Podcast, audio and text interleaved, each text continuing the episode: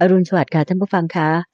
เรากลับมาพบกันในรายการธรรมรับอรุณ ทางสถานีวิทยุกระจายเสียงแห่งประเทศไทยกันเหมือนเช่นเคยนะคะ พบกันในเช้าวันนี้เป็นเช้าของวันอาทิตย์ที่ 11 มิถุนายน ปีพุทธศักราช 2566 ค่ะ วันนี้เป็นวันแรม 8 ข้ามเดือน 7 ปีเถาะนะคะ พบกันในเช้าวันอาทิตย์นั้นแน่นอนว่า ดิฉัน ก็จะมีโอกาสที่จะมาทำหน้าที่แทนท่านผู้ฟังทางบ้าน ในการที่จะนำไปกราบนมัสการ พระอาจารย์พระมหาภัยบูร์อภิปุโน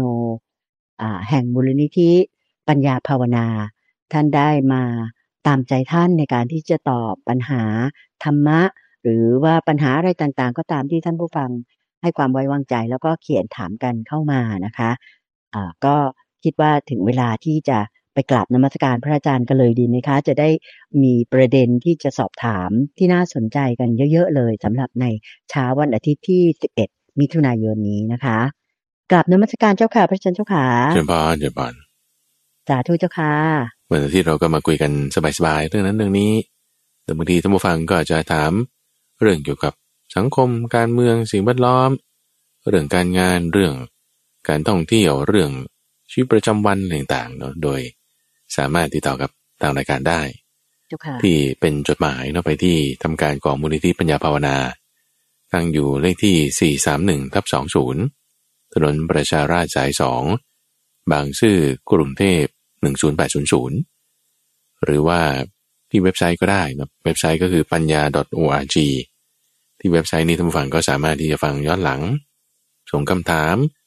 หรือว่าอะไรต่างๆได้เนาะกับทางรายการ เจ้าค่ะเราก็มีช่องทางโซเชียลมีเดียนะทาง YouTube Channel Facebook Fanpage แล้วก็สามารถติดต่อกันได้เจ้าค่ะโดยเมื่อส่งเป็นคอมเมนต์บ้าง direct message บ้าง inbox บ้าง พระอาจารย์ก็จะอ่านทุกข้อความทุกคอมเมนต์ เราก็ถ้าไหนเป็นประเด็นน่าศึกษา น่าทำความเข้าใจ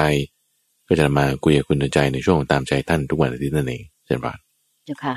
คำถามแรกในวันนี้โยมกลับขออนุญาตว่า เป็นคำถามของเตือนใจเองเจ้าค่ะอาจารย์เจ้าค่ะ คือได้ยินได้ฟังมานะเจ้าค่ะว่าเออเพราะว่าตัวตัวยมเตือนใจเนี่ยจะปฏิบัติธรรม หรือว่าเออปฏิบัติบูชาด้วยการนั่งสมาธิซะเป็นส่วนใหญ่ใช่ไหมเจ้าค่ะซึ่งก็เคยกลับเรียนแล้วว่า พอนั่งสมาธิก็จะเกิดความสงบแบบเงียบหายไปเลย ไม่มีการว่าจะมาเห็นภาพนู้นภาพนี้แสงเสริงไม่มีเลยเนี่ยนะคะทีนี้เนี่ยก็ไปได้ยินที่เขามีการ ส่งต่อๆกันมาในใน Facebook ที่เป็นพระธรรมต่างๆนะอืมเจ้าค่ะอืมเช่นกันเขาบอกว่าถ้าเผื่อนั่งสมาธิไปเรื่อยๆ เนี่ยนะเจ้าค่ะ โดยที่ไม่ทำกรรมฐานด้วยเนี่ยอืมจะไม่มีวันวางได้อะเจ้าค่ะ คือแบบไม่บรรลุไม่ได้เนี่ยอืมโยมก็เลยอยากนำมากราบนมัสการเรียนถามพระอาจารย์เผื่อว่าท่านผู้ฟังทางบ้านท่านอื่นๆอาจจะสงสัยเหมือนกับโยมนะเจ้าค่ะว่าเออนั่งสมาธิไปแล้ว แล้วมันจะยังไงต่อไปเอ่ออะไรอย่างเงี้ยเจ้าค่ะ ต้องมาทำกรรมฐานด้วยไหม แล้วก็ถึงจะได้วางได้บรรลุได้อย่างเงี้ยเจ้าค่ะอืมโอเคนิมนต์เลยเจ้าค่ะ พระอาจารย์เจ้าค่ะเจ้าค่ะเจ้าค่ะอ่าก็ถ้ามีใครพูดเรื่องใดเรื่องหนึ่งด้วยคำใดคำหนึ่ง ที่เกี่ยวกับคำสอนของพระพุทธเจ้าโดยไม่ว่าผู้นั้นจะเป็นภิกษุ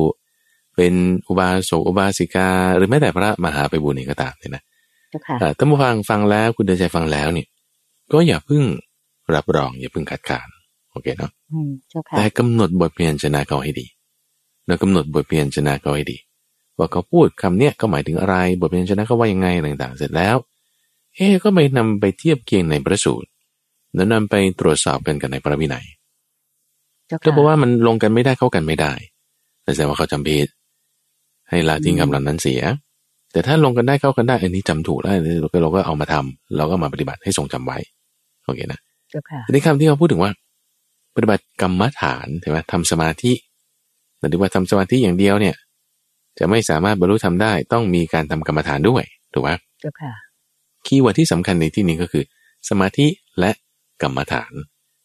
เอ๊ะกรรมฐานนี่ พระพุทธเจ้าว่าไว้ว่าไงแล้วกรรมฐานกรรมฐานเนี่ยหมายถึงอะไร แต่ถ้าเอาพุทธพจน์เลยนะคุณเตือนใจคำว่ากรรมฐานเนี่ยมันมี ก็มีอยู่สองสามพระสูตรที่จะพูดถึงกันนี้เจ้าค่ะก็จะพูดถึงแค่ว่านี่เป็นฐานที่ตั้งแห่งการงานของจิตฐานที่ตั้งแห่งการงานของจิต เอ๊ะแต่ถ้าเอามาเทียบกันกับในคำถามที่คุณเตือนใจ ได้ยินได้ฟังมาแล้วก็ถามมาเนี่ยนะเจ้าค่ะ statement เนี่ยเอ่อพระอาจารย์ตีความว่าท่านไม่ได้หมายถึงกรรมฐานตามความหมายของพระพุทธเจ้าไม่ได้หมายถึงอย่างนั้นแต่กรรมฐานของผู้ที่พูดคำนี้น่าจะหมายถึงสิ่งที่เรียกว่าวิปัสสนาหรือวิปัสสนา ส่วนคำว่าสมาธิที่ท่านหมายถึงในที่เนี้ยไม่ใช่หมายถึงว่า เป็นสมาธิที่แบบว่า มีวิปัสสนาอยู่ในสมาธินั้นด้วยไม่น่าจะเป็นอย่างนั้น แต่คงจะหมายถึงสมถะอย่างเดียว จึงเป็นสองส่วนที่ต้องประกอบกัน เออนี่มันจะลงกันได้กับคำสอนของพระพุทธเจ้าเจ้าค่ะ คือต้องมีทั้งสมถะและวิปัสสนาต้องมีทั้งสองส่วน ถ้ามีแค่สมถะอย่างเดียว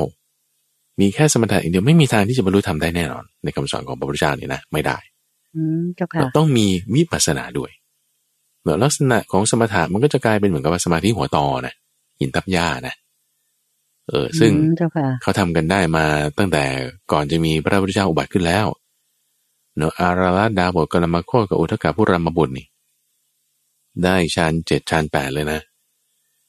อุทกาผู้รามบุตรนี่ถึงขนาดว่านั่งอยู่ริมถนนนะถนนสมัยก่อนก็เป็นทางเกวียนเนี่ยแหละนะแล้วก็เป็นฤดูแล้งเนี่ยท่านก็นั่งอยู่ริมถนนเข้าสมาธิลึกขั้นชานแปดเนี่ย แล้วก็เกวียนห้าร้อยเล่ม เดี๋ยววิ่งผ่านไปนี่ตัวนี่เปื้อนไปด้วยฝุ่นฝุ่นมันคลุ้งขึ้นนะคือถนนไม่ใช่ถนนคอนกรีต ไม่ใช่ถนนยางมะตอยนะแต่เป็นทางเกวียนมันก็ฝุ่นมันก็บดขยี้ไปทั้งโคทั้งล้อเกวียนต่างๆฝุ่นนี่โอ้เปื้อนเต็มตัวเลย แต่ท่านเนี่ยไม่รู้สึกตัว ไม่ได้ยินไม่ได้เห็นอะไรเลย เพราะว่าสมาธิลึกมากอย่างนี้นะ อืมเจ้าค่ะอันนี้คือสมถะอย่างเดียวกับว่าสมาธิลึกมากในที่นี้หมายถึงสมถะอย่างเดียว ถ้ามีแต่สมถะอย่างเดียวจะบรรลุธรรมได้ไหม ไม่ได้ ต้องมีอะไรด้วย วิปัสสนา วิปัสสนาก็ต้องมาด้วย เพราะฉะนั้นในที่นี้เรามากำหนดบทเรียนชนะกันให้รัดกลุ่มนิดหนึ่งนะ รัดกลุ่มนิดหนึ่งเจ้าค่ะแต่คำว่าสมาธิของพระพุทธเจ้าถ้าหมายเอาสัมมาสมาธิ จะต้องมีทั้งสมถะและวิปัสสนาแน่นอน คำว่าสมาธิเฉยๆนะจะมีความหมายในสองบริบทบทบทแรกคือมีทั้งสมถะและวิปัสสนา เราจะเจาะจงมาในใช้คำว่าสัมมาสมาธิ หรือคำว่าสมาธิเฉยๆที่จะหมายถึงสมถะอย่างเดียวก็มีโอเคนะเจ้าค่ะเพราะฉะนั้นถ้าเราหมายความว่าสมาธิเฉยๆที่มีแต่สมถะอย่างเดียว มันก็ต้องมีวิปัสสนาเข้ามาประกอบด้วย ถึงจะเรียกว่าเป็นสัมมาสมาธิโอเคไหม อ้าวแล้วทำไมทำไมสัมมาสมาธิบางที่ก็เขียนแค่ชั้นหนึ่งถึงชั้นสี่แต่ว่านี่คืออธิบายย่อๆไงพระพุทธเจ้า คือบางทีท่านก็พูดย่อบางทีท่านก็พูดยาว แต่ที่พูดย่อๆก็คือชาหนึ่งชานสี่ถ้าเอายาวก็คือมักทั้งเจ็ดอย่างมาประกอบล้อมรอบจิตที่เป็นหนึ่งจิตที่เป็นหนึ่งนั้นแหะคือสัมมาสมาธิ เพราะนั้นสัมมาสมาธิต้องมีสัมมาทิฏฐิแน่นอน ต้องมีสัมมาทิฏฐิต้องมีสัมมาสังกัปปะ ซึ่งเป็นส่วนของปัญญาไงเอาก็ถ้าในสมาสมาธิมีปัญญาเอามันก็คือสมถะวิปัสนาอยู่ในตัวเดียวกันเข้าใจไหมเจ้าค่ะ เป็นสมถะวิปัสนาอยู่ในสมาสมาธินั้น เพราะฉะนั้นถ้าเราพูดคำว่าสมาธิสมาธิเฉยๆคุณหมายเอาสมาสมาธิใช่ไหมนั่นก็จะเป็นสมถะหรือวิปัสนานะอ่าทำไมความนี้ว่าอย่างนี้ หรือถ้าคุณพูดว่าสมาธิเฉยๆคุณหมายถึงเฉพาะสมถะใช่ไหมถ้าใช่ก็คือก็แค่สมถะเฉยๆยังไม่มีวิปัสนาไง โอเคนะเจ้าค่ะนี่คือคำที่หนึ่งมีความหมายสองอย่างกับสมาธิ เพราะฉะนั้นเวลาเราฟังใครพูดเรื่องอะไรเนี่ย เรากำหนดตัวบทนะบทนี่คือคำพูด เรากำหนดอัตถะคือความหมายเขาให้ดี เจ้าค่ะบทที่เขาพูดคำว่าสมาธิเขาถ้าในความเห็นของอาจารย์นะก็จะคิดว่าน่าจะหมายถึงสมถะอย่างเดียวในที่นี้เนาะส่วนคำว่ากรรมฐานกรรมฐานเนาะซึ่งกรรมฐาน ของผู้ที่พูด statement คำพูดนี้ออกมาเนี่ย ว่าต้องทำกรรมฐานด้วยนะมันถึงจะบรรลุธรรมได้ปล่อยวางได้ โอ้อันนี้ก็จะค่อนข้างชัดเจนแล้วว่ากรรมฐานในที่นี้ท่านจะหมายถึงวิปัสสนา วิปัสสนาให้เกิดปัญญาเพื่อที่จะปล่อยวางเพราะว่าการปล่อยวางเนี่ย จะมีไม่ได้ถ้าไม่มีปัญญา ไม่มีวิปัสสนา วิปัสสนาแล้วคือการเห็นตามความเป็นจริงใช่ไหมเจ้าค่ะมีการเห็นตามความเป็นจริงแล้วจะมีความเบื่อหน่าย เบื่อหน่าย เบื่อหน่ายจะมีความคลายกำหนัด มีความคลายกำหนัดแล้วจะมีการปล่อยวางได้ อะงั้นแสดงว่าอะไรที่มันจะต้องก่อนที่จะปล่อยวางอะ มันต้องเป็นอันนั้นแล้วเพราะฉะนั้นกรรมฐานในฐานการงานที่ตั้งของจิตมันก็ต้องเป็น ถ้าโดยความหมายแล้วต้องเป็นวิปัสสนาหรือพระอาจารย์จึงตีความว่า โดยบทที่ท่านกำหนดด้วยคำว่า กรรมฐานนั้น โดยอัฏฐานั้นท่านหมายถึงวิปัสสนาเจ้าค่ะเข้าใจไหมหมายถึงวิปัสสนาอืมเจ้าเพราะค่ะฉะนั้นก็ถูกต้องแล้วว่าสมถะวิปัสสนาต้องเคียงคู่กันไปเจ้าค่ะต้องเป็นเหมือนกับสมาธิสองส่วนที่ต้องมีด้วยกัน ถึงจะทำให้อ่าสามารถมีความเบื่อหน่าย มีความคลายกำหนาดปล่อยวางได้ ปล่อยวางได้นี่จึงเป็นจุดที่เราจะเอา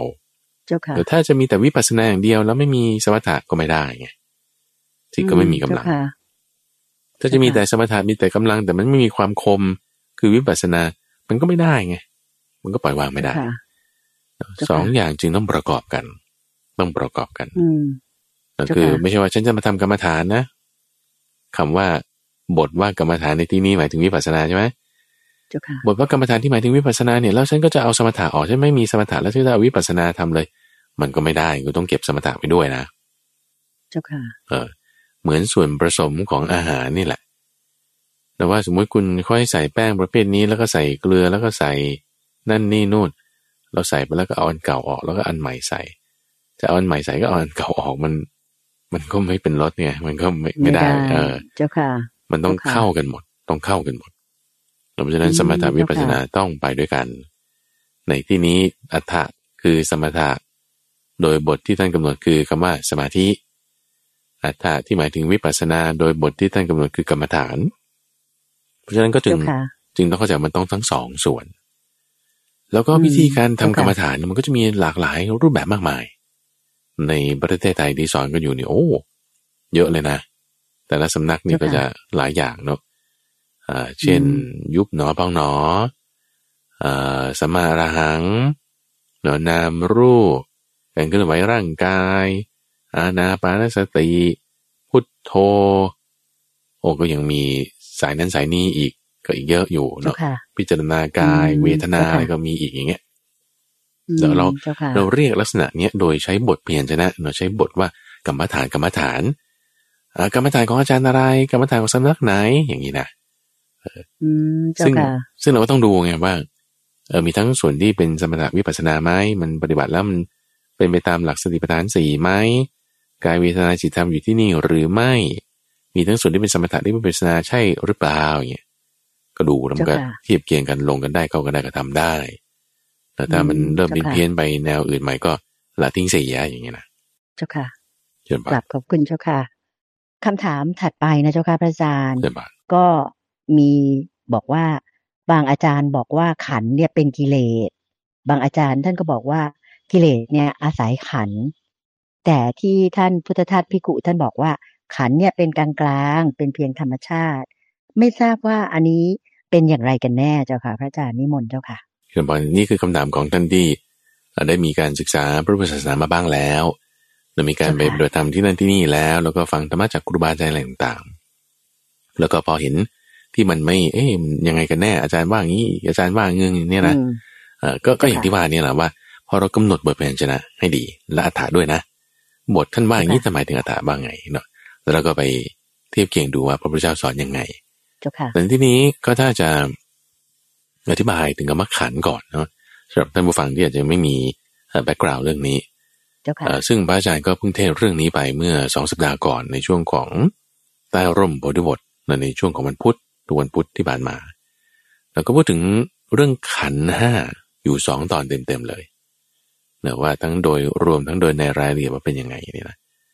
ขันธ์นะเอามาอธิบายสั้นๆในที่นี้อีกครั้งหนึ่งนะเจ้าเอ่ค่ะอถ้าถ้าต้องการจะฟังละเอียดก็ไปฟังในช่วงของใต้ร่มปฏิบทเมื่อสองสัปดาห์ก่อน ขันธ์ย่อๆมันก็หมายถึงกองนั่นเอง กลุ่มก้อนแล้วกลุ่มเด็กพวกนั้น กลุ่มผู้ใหญ่พวกนี้เนี่ยเราเรียกกลุ่มเนี่ยว่าขันธ์ได้เลย ฝูงก็ได้ ฝูงนกฝูงนั้นเนาะฝูงสัตว์ ฝูงโค ฝูงโน้นอย่างเงี้ย ฝูงนี่ก็คือขันธ์แต่เป็นกอง เป็นกลุ่ม เป็นก้อน เจ้าค่ะ กลุ่มของบริษัท กลุ่มนี้เนี่ยก็เลยขันได้หมดไง ทีนี้บทบัญญัติที่พระพุทธเจ้าท่านบัญญัติขึ้นเนี่ย ท่านต้องการอธิบายความจริงและความจริงของชีวิต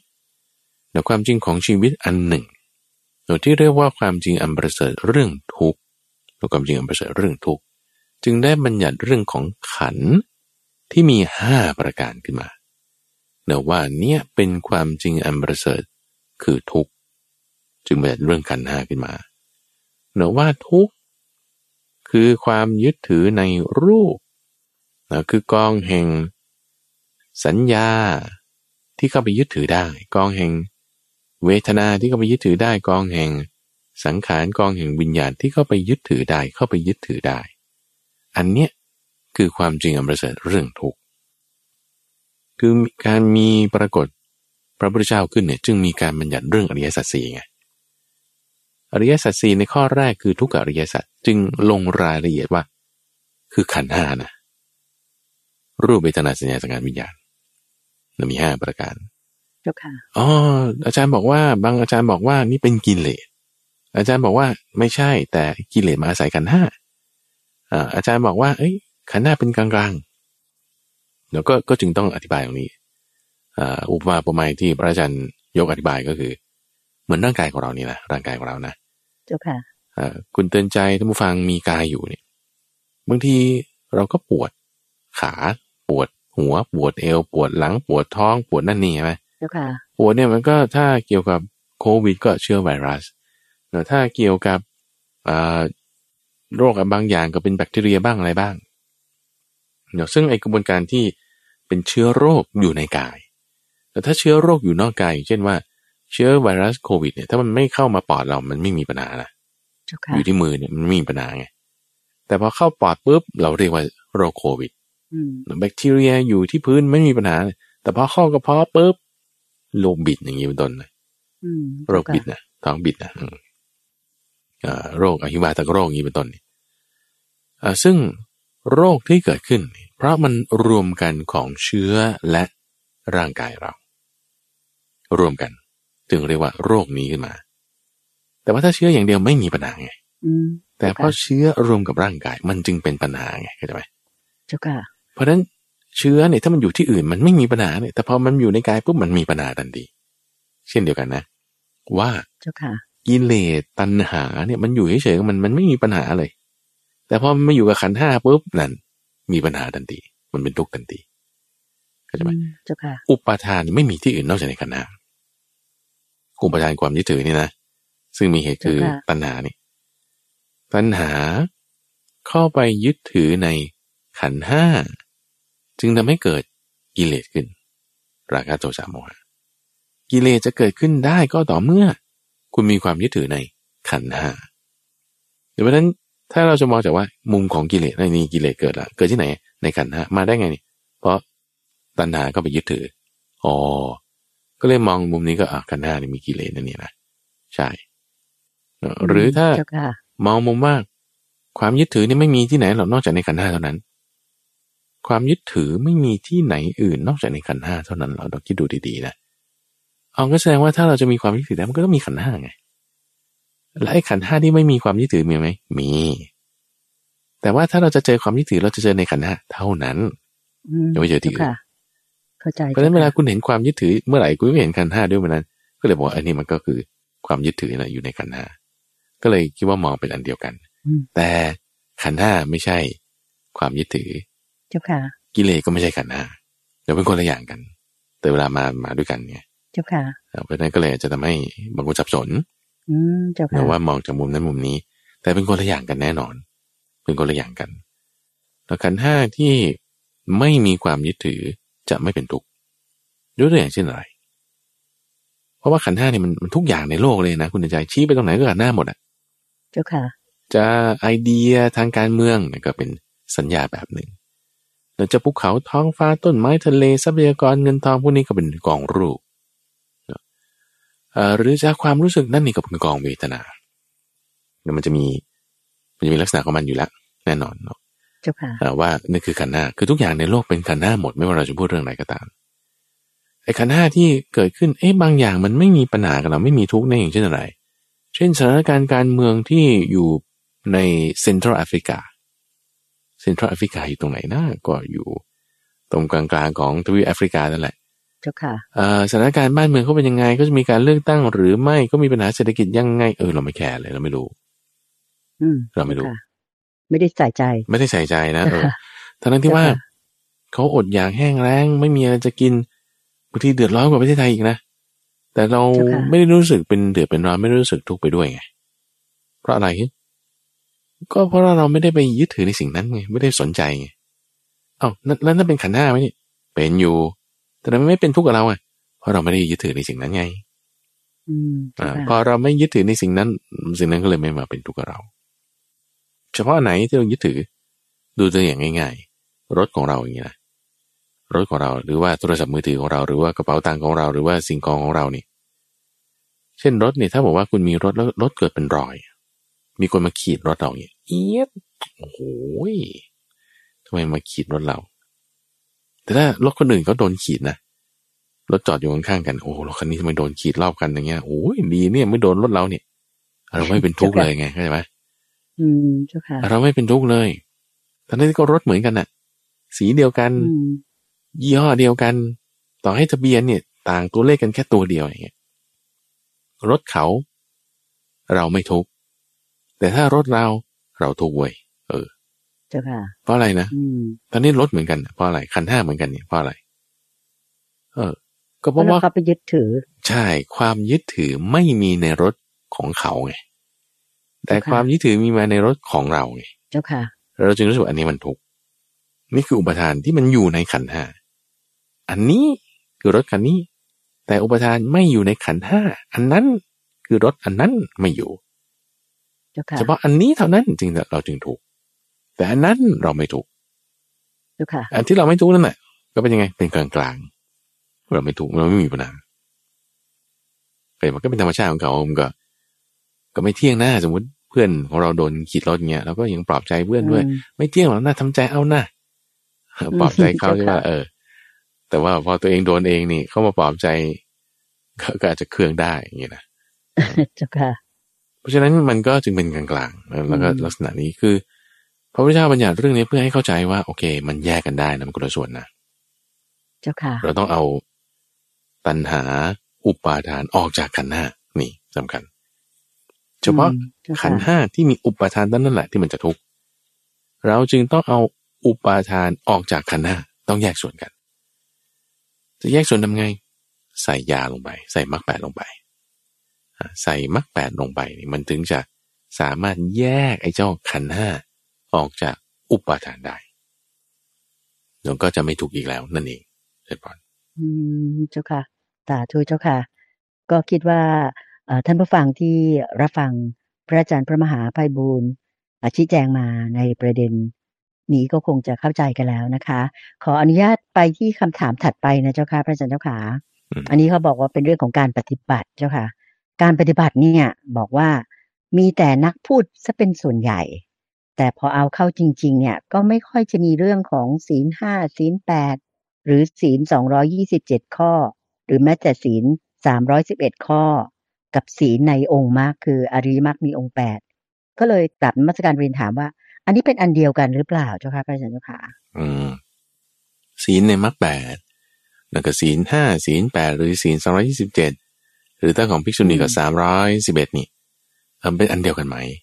แล้วโดยก็พูดถึงว่า การพูดกับการปฏิบัติเนาะเจ้าค่ะเอ่อก็คำสอนเนี่ยคำสอนก็มีใช่ไหมแล้วผู้ที่จะปฏิบัติตามคำสอนก็ด้วยเจ้าค่ะคำสอนส่วนนั้นก็จึงเรียกว่าพระธรรม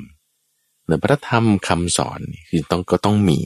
อืมเนอะแล้วก็เจ้าค่ะพูดทำตามคำสอนคือสาวก สุปฏิปันโนเนี่ยก็ต้องมีเราจะเป็นสองส่วนที่สำคัญเลยมันก็ต้องไปด้วยกันอืมเจ้าก็ค่ะคือหนึ่งพระธรรมคือคำสอน แต่ซึ่งคำสอนมันจะบอกต่อไปได้มันก็ต้องพูด กันต่อไปใช่ไหมแล้วก็ผู้ที่ต้องปฏิบัติตามคำสอนเราก็จึงพูดถึงธรรมโมและสังโฆแล้วธรรมโมหมายถึงคำสอน เราไม่ใช่คำสอนทั่วไป แต่เป็นคำสอนที่พระพุทธเจ้าประกาศตรัสไว้ดีแล้วเราคือมีการกำหนดเป็นวิชนะอย่างดีทำไม่ได้ผลได้จริง ๆ เชิญคนมาพิสูจน์ไม่ประกอบด้วยการนั่นคือธรรมโม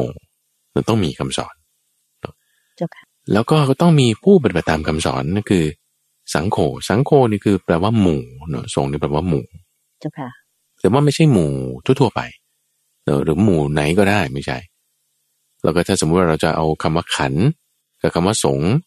มาปนกันก็ยังใช้ได้นะ แต่ว่าพระพุทธเจ้าท่านเป็นคนที่มีความรอบคอบในการกำหนดบทเรียนชนะ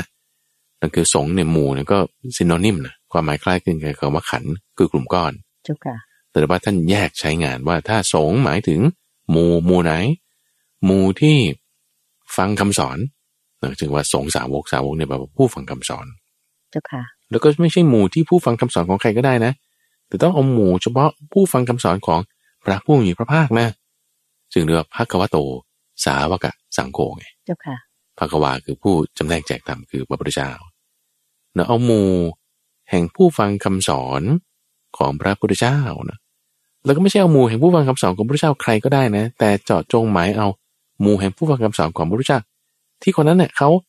ปฏิบัติดีปฏิบัติชอบด้วยนะ จึงเป็นอืมเจ้าค่ะสุปฏิปันโนภะคะวะโต สาวกสังโฆไงอืมคือผู้ปฏิบัตินี่แหละค่ะทีนี้ถ้าสมมุติเราจะบอกว่า เฮ้ย คุณเอาแต่พูดแต่คุณไม่ทำหรือคนนี้ทำแต่ไม่พูดหรือทำทั้งสองอย่าง คือมันดีหมดปะอาจารย์ว่าเอาอย่างนี้สมมติว่าเราบอกว่าเฮ้ยคนนี้ได้แต่พูดแต่ไม่ทำเอาแล้วถ้าเขาพูดคำสอนดีๆของพระพุทธเจ้าแล้วทำไมมันจะไม่ดีอะเออมันก็ดีเจ้าค่ะเขาก็พูดสิ่งที่เป็นธรรมะธรรมโมไงเออแต่เขาอาจจะยังทำไม่ได้โอ้ยมีเรื่องมีเยอะแยะในสมัยพุทธกาลคุณใจเอ่อพระภิกษุนี่แหละเทศสอนคนอื่นนะสอนอย่างดีนะตามคำสอนพระพุทธเจ้าด้วยนะ แต่ตัวเองทำไม่ได้นะ แต่สอนลูกศิษย์นี่ ให้บรรลุโสดาบันจนถึงอรหันต์เนี่ยมีนะ อืมเจ้าค่ะ ก็เพราะว่าสอนตามที่พระพุทธเจ้าสอนไงสอนดีเออตามพระพุทธเจ้านะเจ้าค่ะตามที่พระพุทธเจ้าสอนชื่อว่าเป็นผู้รักษาคำสอนนะเป็นเจ้าค่ะผู้รักษาโคเขาใช้คำนี้เปรียบเทียบอะนะว่าคนเลี้ยงโคกับเจ้าของโค ไม่ใช่คนเดียวกัน บางที บางทีไม่ใช่คนเดียวกันเจ้าค่ะคนเลี้ยงโคก็สำคัญนะเพราะว่าไม่งั้นเดี๋ยวโคก็หายได้ แล้วใครจะดูแลเก็บน้ำนม ดูแลเวลามันป่วยไข้คลอดลูกอะไรต่างๆ มันก็ต้องมีคนเลี้ยงโค แต่คนเลี้ยงโคบางทีไม่ใช่เจ้าของโค เจ้าของโคบางทีอาจจะไม่ได้เป็นเลี้ยงโคก็ได้ หรือบางทีอาจจะเป็นคนเดียวกันก็ได้อะเปรียบเทียบหมายความว่าไงอืมหมายความว่าเจ้าค่ะคนเลี้ยงโคนี่คือผู้ที่เรียนคำสอนสืบทอดคำสอนท่องคำสอนบอกต่อคำสอนที่ถูกต้องเนี่ยได้ตามระเบียบที่มันควรจะต้องเป็นเราเป็นภาษาที่รักษาคำสอนต่างๆแล้ว แต่ว่าไม่ได้เอามาปฏิบัติทำให้เต็มที่ เดี๋ยวพอไม่ได้เอามาปฏิบัติทำให้เต็มที่ก็จึงไม่รู้รสของโค เช่น ไม่ได้กินน้ำนม ไม่ได้กินเนยมันอย่างเงี้ยไม่ได้กินอะอืมเจ้าแต่ค่ะเลี้ยงอย่างเดียวเจ้าแต่ค่ะเจ้าของโคเนี่ยคือได้กินนม ได้กินเนย ของโคนั้นเกิดมานั่นคือเจ้าของเจ้าของก็เปรียบกับคนที่เอาธรรมะมาปฏิบัติ แล้วได้ลิ้มรสของธรรมะไงอืมเจ้าค่ะ ได้ลิ้มรสความสงบ ได้ลิ้มรสอมตะธรรม ได้ลิ้มรสวิโมกข์อย่างนี้นะว่าโอ้โหสุขในภายในมันเป็นอย่างนี้อย่างเงี้ยไม่ใช่แค่ว่าท่องได้แค่ชาหนึ่งสองสามสี่เป็นยังไง มีวิตกวิจารณ์ค่ะยังไง องค์ประกอบยังไง ท่องได้ก็ดีนะ แต่รักษาคำสอนให้เฉยๆแต่ถ้าทำได้ด้วยนะ คือได้ชิมลิ้มด้วยว่า โอ้ความสุขในภายในเป็นอย่างนี้ อืมเจ้าค่ะอย่างเพราะฉะนั้นก็ก็สำคัญทั้งสองส่วนนะพระอาจารย์ว่า แต่ก็มากน้อยไม่เท่ากันแล้วแล้วก็ถ้าเผื่อว่า เราเป็นผู้ที่พูดถ้าคือนี่คือตัดพวกที่พูดไม่ดีออกไปเลยนะเพราะพูดไม่ดีไงค่ะก็ไม่ดีอยู่แล้วนะ แต่ถ้าอืมเป็นนักพูดแล้วพูดดีอะดีสิแล้วพูดดีแล้วเอามาทำด้วยโอ้ยิ่งดีเลยนะนี่คือคำถามส่วนที่หนึ่งเป็นประเด็นนะที่ถามมาอืมส่วนส่เจ้าวนค่ะข้อที่สองที่ถามว่าศีลในอริยมรรคมีองค์แปดกับศีลห้าศีลแปดศีลสองร้อยี่สิบเจ็ดศีลสามร้อยสามสิบเอ็ดเนี่ย มันอันเดียวกันไหม ก็ เราก็มาดูนะว่าอริยมรรคมีองค์แปดก็คือลายสมมาทิฏฐิสัมมาสังกัปปะไล่ไปจนถึงสัมมาสมาธิเนาะถ้าเราไปเทียบเคียงในพระสูตรอื่นๆไม่ว่าจะเป็นเรื่องการสนทนาระหว่างอุบาสกวิสาขะกับภิกษุณีธรรมทินนาเนี่ยท่านก็พูดประเด็นนี้เอาไว้นะว่ากองศีลในมรรคแปดสังเคราะห์กันได้คือ สัมมาวาจา สัมมากัมมันตะสัมมาอาชีวะเราสังเคราะห์ลงใน ศีล ศีลขันธ์คือกองศีล เอาก็หมายความว่า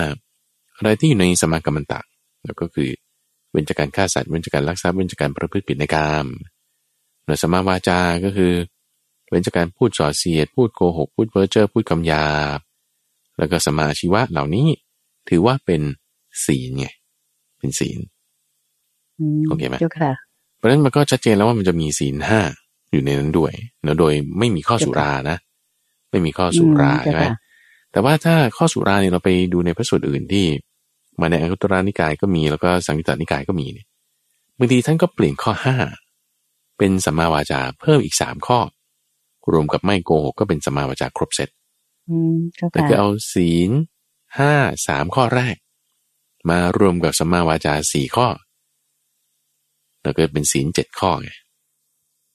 ศีลเจ็ดข้อก็มีเจ้าค่ะแต่ใช้บทเพียรชนะ ศีลเจ็ดข้อเนี่ย มาแทนศีลห้าข้อ ก็มีอืมแล้วก็ใช้ว่าศีลเจ็ดก็มี ศีลเจ็ดก็มีเจ้าค่ะส่วนศีลแปดนี่ก็คือเป็นลักษณะอาชีวะละศีลแปดศีลสองสองเจ็ดศีลสามหนึ่งหนึ่งก็คือลักษณะการดำเนินชีวิตของคนที่เริ่มเป็นนักบวชละเจ้าค่ะนักบวชแบบห่มขาวเนอะจะโกนผมไม่โกนผมก็ตามหรือว่า เอ่อจะศีรษะยังไม่โกนผมเนี่ยหัวดำอยู่เนี่ยก็ต้องมีศีลแปดนี่คือ การดำเนินชีวิตละที่ว่าอาจจะไม่กินข้าวเย็น อาจจะประพฤติประมาจารย์แล้วก็ไม่แต่งหน้าไม่นอนบนที่นั่งที่นอนสูงใหญ่อย่างนี้เป็นต้นคือเริ่มเป็นอาชีวะก็อยู่ในส่วนของสมาอาชีวะไง อยู่ในส่วนของสมาอาชีวะ อืมเจ้าค่ะ หรือถ้าเป็นสำหรับภิกษุเนอะนอกจากเรื่องทรงผมแล้วก็ยังมีเรื่องเครื่องแบบนะอ่า คุณต้องห่มผ้าอย่างนี้ผ้าต้องรักษาอย่างนี้การเดินเยือนอย่างนี้การกินกินอย่างนี้ อาชีวะมันก็จะมีมากไปอีกก็เป็นสองสองร้อยี่สิบเจ็ดขึ้นมาแล้วก็จะเป็นสองศีลสองสองเจ็ดก็เป็นเรื่องอาชีวะ เพราะฉะนั้นศีลห้าศีลแปดศีลสองสองเจ็ดสามหนึ่งหนึ่งอยู่ในองค์ของมรรคแน่นอน อยู่ในองค์ของมรรคแน่นอนอืมเป็นเจ้าค่ะเรื่องของศีลที่สังเคราะห์คือสัมมากัมมันตะ สัมมาวาจาและสัมมาอาชีวะนั่นเองเจ้าค่ะแต่ที่อืมตรงนี้แหละคือเจ้าค่ะคือเราต้องเข้าใจเขาเรียกว่าอัธยาศัยของพระพุทธเจ้านิดหนึ่งว่า เวลาท่านเทศสอนเนี่ย บางครั้งท่านก็พูดย่อๆเดี๋ยวบางครั้งท่านก็พูดละเอียดเราอยู่ที่ว่าคนฟังว่า ถ้าคนฟังเนี่ยเป็นอะเราเคยได้ยินเรื่องเนี่ย บัวพ่นน้ำนี่อืมเจ้าค่ะบัวพ่นน้ำพูดสองสามคำเนี่ย หัวข้อนิดรู้หน่อยเรื่องแล้วเก็ตเลยเจ้าค่ะอ่าเจ้าทะค่ะลุปลุกโปร่งใช่ไหม แต่อืมบางคนนี่เจ้าค่ะมันปริมๆเนี่ยต้องต้องแจกแจงกันนิดหนึ่งอืมอย่างเช่นเจ้าว่าค่ะถ้าเราพูดถึงเรื่องอริยสัจสีนะ ทุกสมุทัยนิโรธมรรคโหคนที่เขาฉลาดเนี่ยบุ้มเลย เก็ตโพะแตกเข้าใจ แต่ว่าถ้าจะเจาะลงไปในรายละเอียดนะทุกคือขันธ์ห้านะ ขันธ์ห้าคือ รูปเป็นหน้าสัญญาสังขารวิญญาณนะเหตุเกิดทุกข์นั่นคือตัณหา มีการมาตัณหาภาวะตัณหาวิภาวะตัณหา ความดับไม่เหลือของทุกข์นะ คือความดับไม่เหลือของตัณหานะ คือความจางคลายความหมดไปของอวิชชาเหล่านี้อะมรรคแปดนะอะทางให้ถึงความดับไม่เหลือของทุกข์เนี่ยคือมรรคมีองค์ประกอบมันเสริฐแปดอย่างได้แก่สมมาธิฏฐิจนถึงสมมาสมาธิแจกออกนี้อ๋อถึงค่อยเก็ตอืมเจ้าใช่ไหมค่ะถึงค่อยเก็ตบางคนนี่ต้องเจอลงไปอีกนะ ว่าทุกข์นี่ ที่ว่าขันธ์ห้าเนี่ยรูปเนี่ยมันคืออะไรอ้าวรูปนี่ก็คือธาตุสี่เจ้าค่ะเวทนาเนี่ยก็สามอย่างไงสุขทุกข์อทุกข์กับไม่สุข สัญญาล่ะก็แจกไปอีก เวทนาล่ะ สังขารล่ะวิญญาณละเอียดลงไปอีกใช่ไหมตัณหาเป็นยังไงเจาะลงไปอีกอ้าวอืมแล้วมรรคแปดเจ้าเนี่ยค่ะที่ว่าสมมาธิฏฐิก็นี่ไงต่อไปอีกถึงจะค่อยเก็ตไง เจ้าค่ะ เพราะฉะนั้นละเอียดมันก็ก็อยู่ที่ว่าเอ่อผู้ฟังเนี่ยเขาจะเก็ตมากระดับไหน เพราะฉะนั้น ตรงนี้เราก็จึงต้องค่อยๆเหมือนกับว่าอ่าแล้วให้พระสูตรก็นึงมาปฏิดประต่อก็ได้อย่างเงี้ยนะว่าอ๋อบางทีท่านก็พูดย่อๆบางทีท่านก็พูดละเอียดละเอียดอย่างเงี้ย หลายๆ จุดเลยคุณอาจารย์อย่างเช่นว่าอ่าเรื่องของศรัทธาอย่างนี้เป็นต้นเนี่ยถ้าบอกว่าเราบอกว่าศรัทธาเออให้มีศรัทธาในการตรัสรู้ของพระพุทธเจ้า ถ้าพูดแค่เนี้ยแน่นอนเลยว่าต้องมีพระธรรมโดยพระสงฆ์ด้วย ดึงขึ้นมาเลยอะเจ้าค่ะถ้าเอาละเอียดเนี่ยก็จะต้องมีศรัทธาในพุทโธธรรมโอสังโฆไม่ใช่แค่พุทโธอย่างเดียวอย่างเงี้ยนะเจ้าค่ะอ่าก็ก็เป็นที่สังเกตได้นะเป็นอัตยาศัยท่านเป็นอย่างนี้เรียนบานอืมเจ้าค่ะ สาธุเจ้าค่ะ คำถามถัดไปนะเจ้าค่ะพระอาจารย์เจ้าค่ะถามมาว่า การเข้าไปรู้แล้วดับกิเลสเนี่ย เราจะดับกันตรงไหนเจ้าค่ะพระอาจารย์ แล้วก็เอาอะไรไปดับอะเจ้าค่ะ อยากจะให้พระอาจารย์ได้ให้แนวทางปฏิบัติเถอะเจ้าค่ะนิมนต์เจ้าค่ะ โอเค เวลาดับกิเลสดับที่จิตเนี่ย กิเลสเนี่ยเกิดในจิตเรา กิเลสเนี่ยเกิดจากจิต มีภาษาเป็นแดนเกิด เจ้าค่ะ เราจะดับด้วยอะไร ดับด้วยปัญญา โอเคนะเจ้าค่ะ ดับกิเลสดับที่จิต ดับได้ด้วยปัญญา โอเค ฟังให้ดี กิเลสเกิดจากผัสสะมีผัสสะเป็นแดนเกิด เกิดยังไง ก็ถ้าจิตของคนที่ยังมีอวิชชาอยู่เนี่ยนะอพอจิตมันมีอวิชชาฝังอยู่ต่อให้จิตเป็นสมาธิเองก็ตามนี่มีอวิชชาฝังอยู่นี่ แล้วมีผัสสะเกิดขึ้นในช่องทางใจภาษานี้ต้องเกิดขึ้นในช่องทางใจอยู่ละภาษามาไงอะ ก็นี่ไงท่านผู้ฟังได้ฟังเสียงของคุณเดินใจได้ฟังเสียงของพระมหาไพบูลฟังเสียงก็ผ่านทางหูไง มีเสียง มีหู จึงมีการรู้แจ้งทางหูคือได้ยินเสียงสามอย่างที่บอกว่าเอ้ยฉันได้ยินเสียงนะฉันได้ยินเสียงนั่นคือมีภาษาทางหูละ มีภาษาละ อะไรที่มาทำหน้าที่ในการรับรู้ภาษาคือเสียงนี้ก็จิตไงจิต จิตมาทำหน้าที่ในการรับรู้คือวิญญาณเกิดภาษาขึ้นใช่ปะ ถ้าเป็นเสียงอันเป็นที่ตั้งแห่งความน่าพอใจ มันก็จะมีความพอใจเกิดขึ้น เป็นเวทนา เพราะมีภาษาจึงมีเวทนา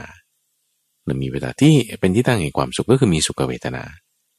ทีนี้ถ้ามีภาษาเป็นที่ตั้งแห่งความทุกข์มันก็จะเกิดทุกขเวทนา เพราะมีภาษาจึงมีเวทนาเป็นทุกขเวทนาทีนี้ แล้วพอเกิดสุขเวทนาทุกขเวทนาขึ้นไหนไหนในช่องทางใจ จิตที่เข้าไปสวยเวทนาเนี่ยนะ จิตที่เข้าไปสวยเวทนา ถ้าสวยเวทนาที่เป็นสุข จิตนี่นะสวยเวทนาที่เป็นสุขใช่ปะก็จะมีความเพลิน ความพอใจ ความรักใกล้ความกำหนัดยินดี นั่นคือราคะเกิดขึ้นที่ไหน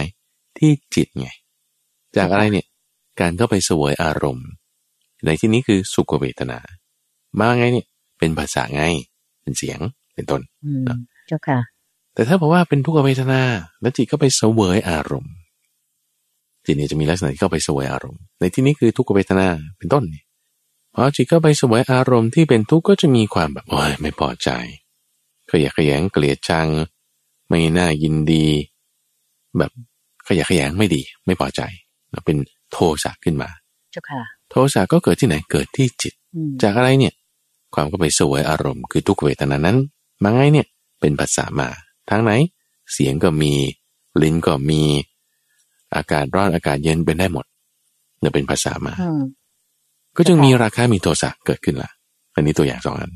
เกิดที่ไหนนะ เกิดที่จิต มีอะไรเป็นได้เกิดผัสสะเป็นตัวมากระตุ้นให้เกิด ทีนี้ผัสสะบางอย่างมันก็มีค่าไม่เท่ากันเช่นคำพูด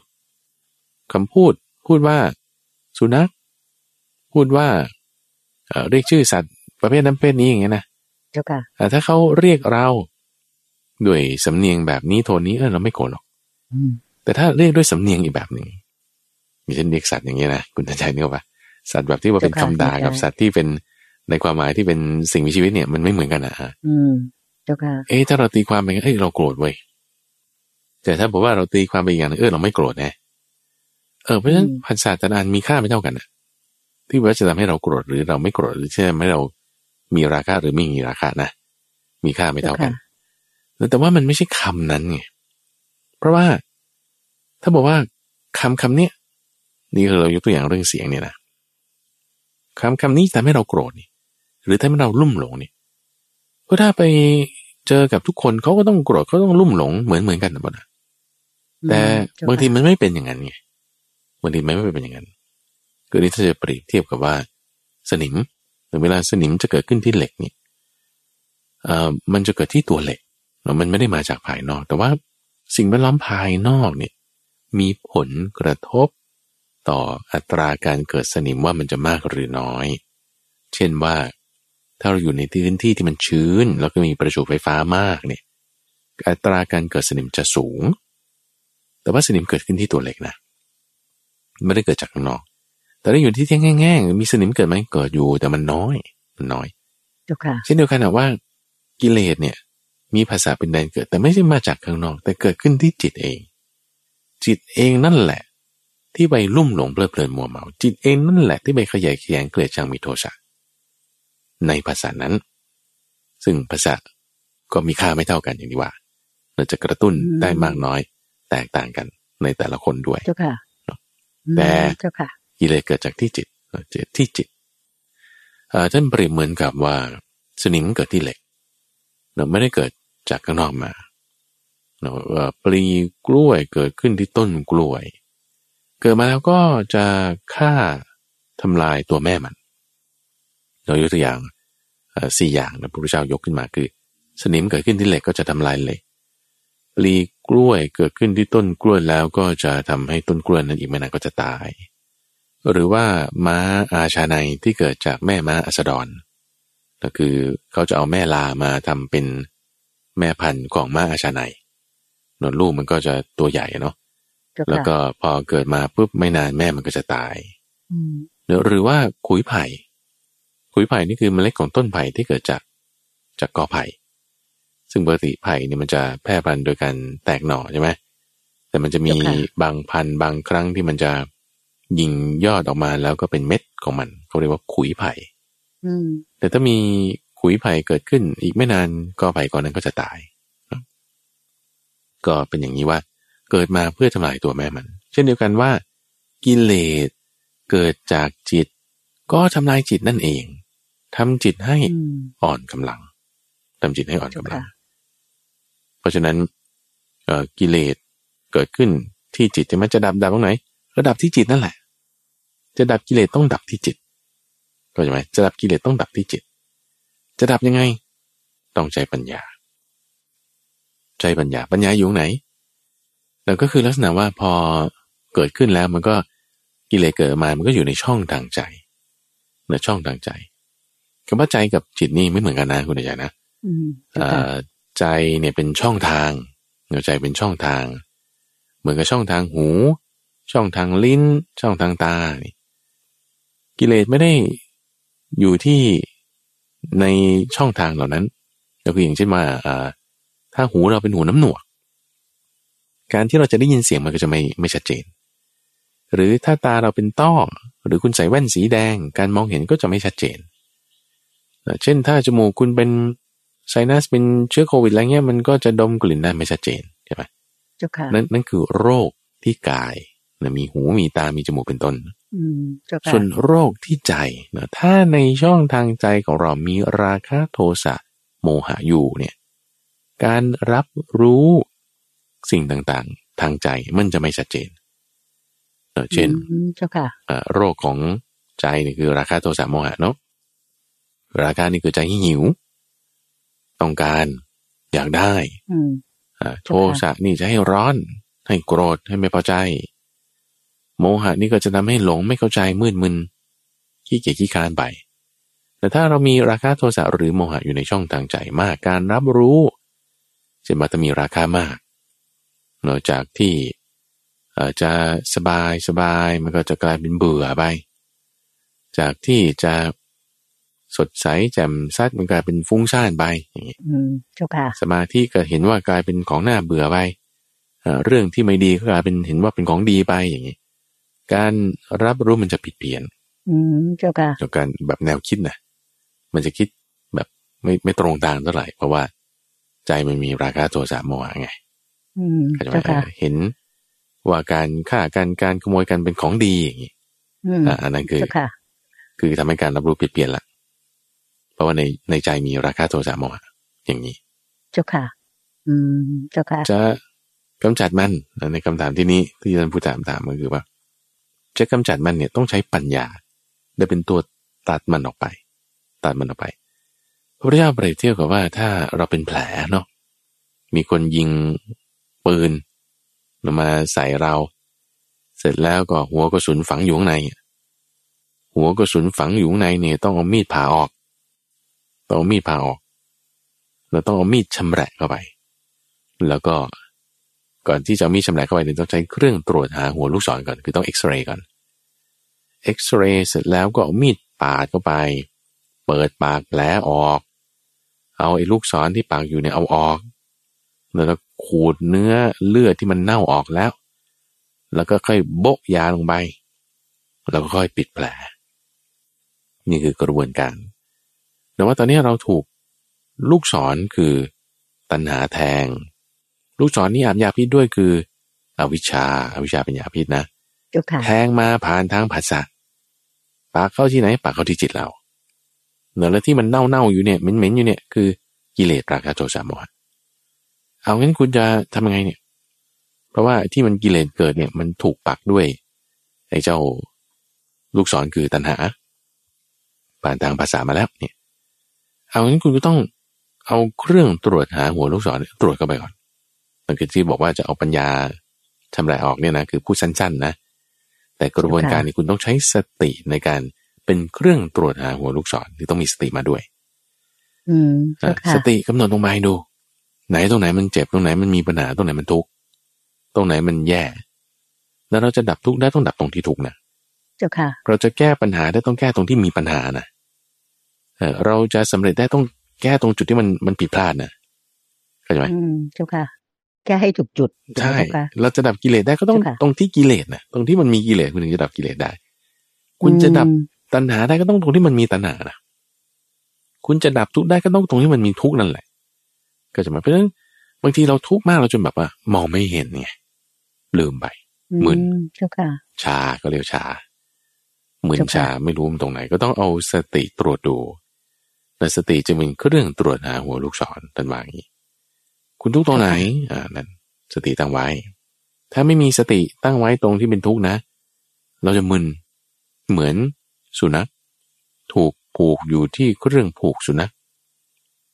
จะเดินจะยืนจะนั่งจะนอนจะวิ่งจะอะไรก็วนอยู่นั่นนะอืไม่รู้ด้วยว่ามันผูกตรงไหน ผูกไว้หลวมเจ้าค่ะหลวมแต่แก้ได้ยากระหว่างนี้ เราก็จะมองไม่เห็นว่าต้นตอมันคืออะไรอืมเพราะฉะนั้นเจ้าค่ะเราจึงต้องมีสติตั้งไว้ใช่ไหมพอมีสติตั้งไว้เสร็จปุ๊บอะยังไงเนี่ยอ่า ทุกข์อยู่ ทุกข์ตรงไหนนี่ ทุกข์ที่จิตทำไมจิตมีทุกข์โอ้มันกังวลใจอ่าโกรธบางทีก็ลุ่มหลงอะทุกข์ตรงนี้ ทุกข์ที่จิตใช่ไหมโอเคตั้งสติไว้แล้วไง มันจึงรู้ว่าทุกข์ที่จิตไงเจ้าค่ะไม่งั้นเราก็จะแบบเที่ยวไปหา การเมืองบ้างอืมเที่ยวไปหาสิ่งแวดล้อมบ้างเที่ยวไปหาเพื่อนบ้านบ้างเที่ยวไปหาพ่อบ้างแม่บ้างเจ้าค่ะไอ้นี่คือหมาวนอยู่กับหลักตอไง หาไม่เจอเออหาไม่เจอต้นตอไงฮะเจ้าค่ะวนไปไงแต่ถ้าเราตั้งสติแล้วเราจะรู้ว่าอ๋อจริงๆมันทุกข์ที่จิต มันมีปัญหานี่มันเน่าอยู่ข้างในคือที่จิต เพราะฉะนั้นจึงบอกว่าจะดับนี่กิเลสมันเกิดที่จิตจะดับก็ดับที่จิตไง เออเจ้าค่ะตั้งสติว่าคุณถึงจะรู้ ยังไม่ได้ดับเลยนะนี่คือ เครื่องตรวจหาหัวลูกศรเสร็จแล้วก็ทำไง เอามีดเนี่ยแหวะลงไปผ่าลงไป มีดก็คือปัญญาปัญญา ปัญญาเจ้าค่ะเปรียบดังสัตรา คือมีดผ่าตัดปาดลงไปแล้วปาดลงไปไปปาดลงไปทำไม คือปัญญาเนี่ยคือให้เห็นตามความเป็นจริง เห็นตามความเป็นจริงเรื่องอะไร เรื่องกิเลสแล้วไม่เที่ยง เห็นตามความเป็นจริงแล้วว่าเอ่อจิตเนี่ยไม่เที่ยง เห็นตามความเป็นจริงแล้วว่าภาษาหรือที่มันทำให้เกิดกิเลสนั่นก็ไม่เที่ยง เห็นตามความเป็นจริงแล้วเรื่องราวนั้นนี่โน้นที่เป็นเสียงเป็นภาพมานั่นก็ไม่เที่ยง ด้วยปัญญา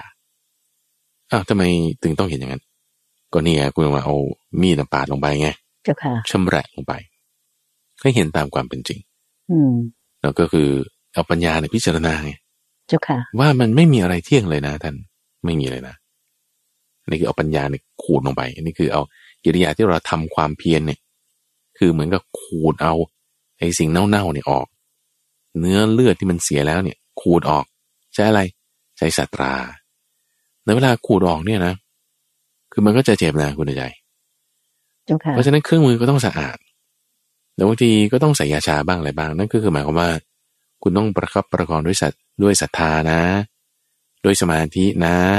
จะทำความเพียรเนี่ย จะทำความเพียรด้วยปัญญา คู่กันใช่ไหมเมื่อวานเราพูดเรื่องเนี้ยอินทรีย์ห้าเนี่ย ความเพียรก็ต้องคู่กับสมาธิ ปัญญาก็ต้องคู่กับศรัทธาแล้วศรัทธาและปัญญาเนี่ย ท่านเปรียบเหมือนขอไปศรัทธาและสมาธิเนี่ยท่านเปรียบเหมือนกับ น้ำข้าว ที่เขาจะใช้ชุบเวลาที่จะเอาลูกศรที่มันไม่ไม่ตรงเนี่ย งองอๆเนี่ยนะ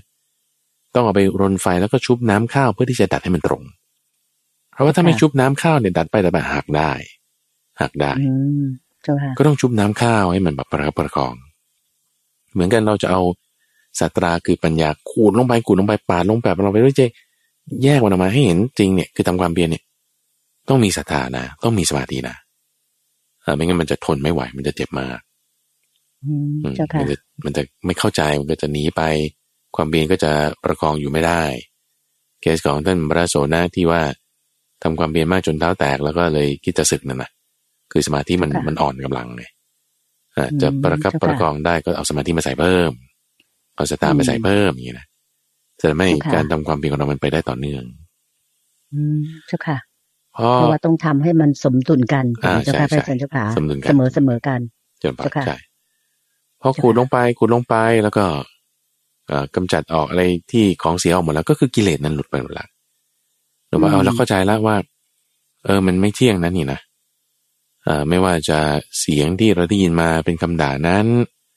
หรือว่าภาพที่เราเห็นมาเป็นสิ่งที่เราไม่เราชอบใจรุ่มหลงไปนั้น ราคาที่เกิดขึ้นนี้ โทสะที่เกิดขึ้นนี้แม้จิตนี้ไม่เที่ยงเนี่ยความยึดถือจะหลุดออกไป ความยึดถือจะหลุดออกไป ความยึดถือที่หลุดออกไปนั่นก็คือหมายถึงไอ้เลือดเน่าๆเนื้อที่เสียเสียมันหลุดออกไปแล้วย้อนกลับไปนิดหนึ่งคุณเดชสมมติว่า ถ้าเราไม่ไม่ขูดไอ้พวกนี้ออก เนื้อเน่าๆหรือว่าเลือดเสียๆเนี่ย แล้วก็โมะปิดไปเลยเนี่ยนะโมะปิดไปเลยอ เออ คือทำความสะอาดไม่ตรลี่ไม่ท่วนทีนะเจ้าค่ะ มันก็จะจะอักเสบอยู่ข้างในไงอืมอืมมันก็จะปะทุขึ้นมาอีกในวันหลังถูกไหมแน่นอน เพราะฉะนั้นคือแล้วนี่คือลักษณะของการเก็บกดไง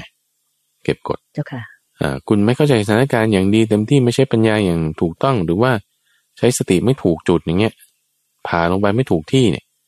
ไอ้จุดที่มันยังมีปัญหามันก็ยังเน่าอยู่ มันก็รอวันที่มันจะปะทุขึ้นมา อีกครั้งหนึ่งอืมใครด่าเลยเด็กก็เจ้าจี๊ดค่ะบึ้มขึ้นเป็นไปได้อืมอืมเจ้าค่ะทีนี้ค่ะกลับมาถึงจุดที่ว่าพอขูดขูดออกหมดแล้ว กิเลสออกหมดแล้ว จิตก็สงบ จิตก็สงบ